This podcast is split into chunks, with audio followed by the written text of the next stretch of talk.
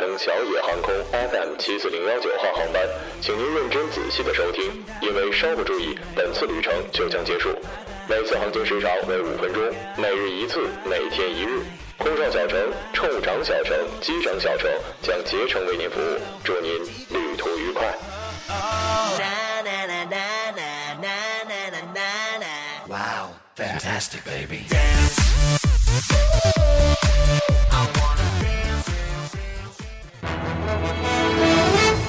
各位听众，晚上好，晚上好。今天是二零一六年七月五号，星期二，农历的六月初二。欢迎收听日节目。一九四六年的今天，世界上第一件比基尼泳装由路易斯·雷阿尔在巴黎时装展设计面世。今天的节目主要内容有：日本欲在韩国举办庆祝会，韩网友称谁敢去？瑞典音乐节，三十五名少女遭集体性侵，两名涉案者或是难民。四川一学生高考因成绩不理想自杀。男子追求已婚大妈并拍其裸照威胁。下面请听详细内容。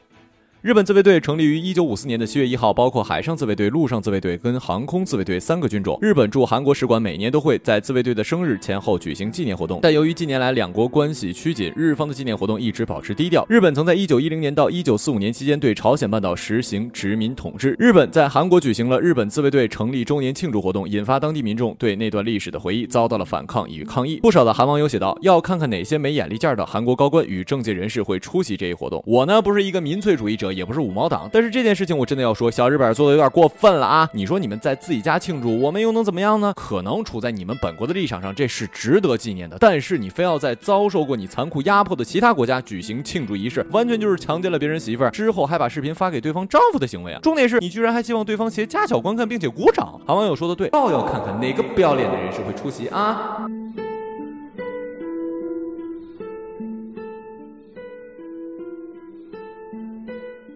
根据香港苹果日报网站七月四号的报道，卡尔斯塔德市七月一号及二号举行了免费入场的 Party in the Park 音乐节。警方指受害人被人亲吻及抚摸，而肇事者都是年轻的外国男子。警方拘捕了两名男孩，他们都是住在附近专为儿童而设的难民营之中。一名十七岁的受害少女向当地的小报透露，那里人很多，人群拥挤，每个人都在跳舞，但是很狭小。之后我便感到有人摸了我的臀部，后来甚至他的朋友都遭到了性侵犯，但站在周围的男人却称没有看见，或者是未做过任何的事情。另一份小报纸指出，曾有受害人在现场的保安反映自己被非礼，但是对方的回应却是：“这是你在音乐节期间会遇到的事儿啊！”什么叫做这就是你在音乐节期间会遇到的事情啊？你不能因为我见过世面少就骗我吧？怎么说我也参加过四五次音乐节了，为什么我就没有遇见这样的呢？咋就没有姑娘要求我，也没有姑娘对我？是吧？我承认现场的火爆程度会跟挤早晚的高峰地铁一样，但是被迫挤在一起跟抚摸亲吻是两回事儿吧？除非你告诉我外国音乐节跟我们的不一样，那么你赢了。最后我想说，别什么事儿都贴标签，什么事儿都跟人家难民有关系啊。姑娘，多少次我回回头看看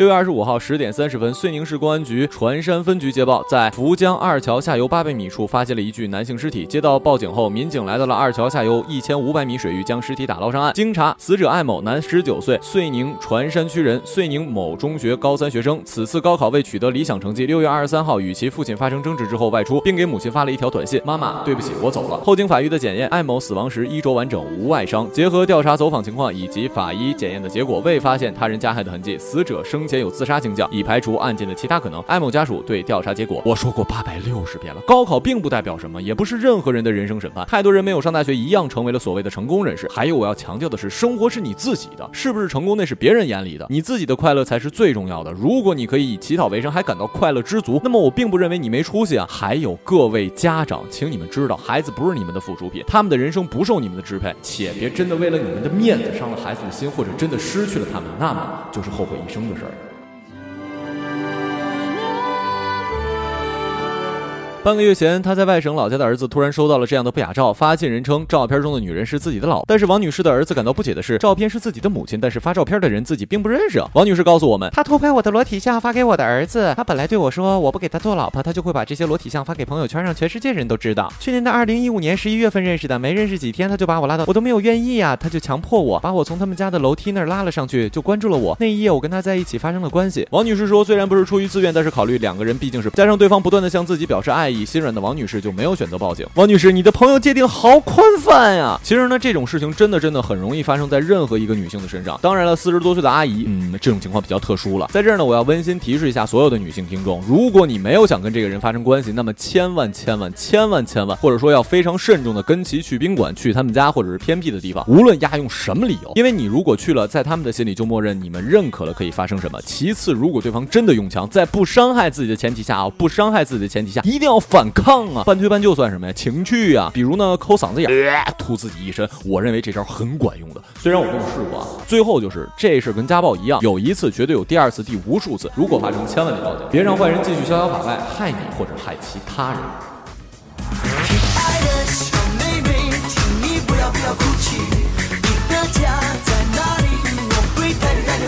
今日人物：杜兰特。在球员论坛上，杜兰特用我人生中的新篇章做出了最后的决定，这也多少令人感到了意外。在此前，媒体普遍认为杜兰特更有可能会留在雷霆，但他最终还是选择加盟了勇士。杜兰特亲笔陈述决定：过去的几周时间，我面临职业生涯最艰难的选择。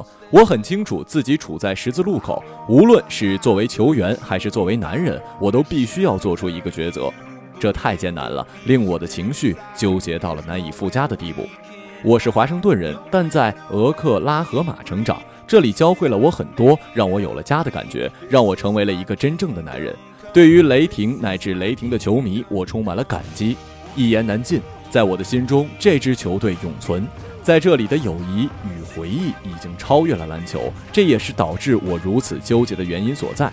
我会想念俄克拉荷马，也会想念自己曾在这里打拼过的一切。我会珍惜自己与球队的羁绊，会记住与我朝夕共处、并肩作战的伙伴，以及那些曾经无条件支持我的球迷。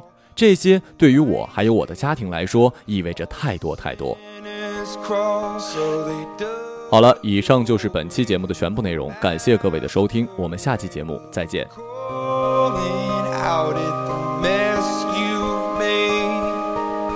Don't wanna let you down, but I am hellbound. Oh, this is all for you. Don't wanna hide the truth. No matter what we breed, we still are made of greed. This is my kingdom come. This is my kingdom come.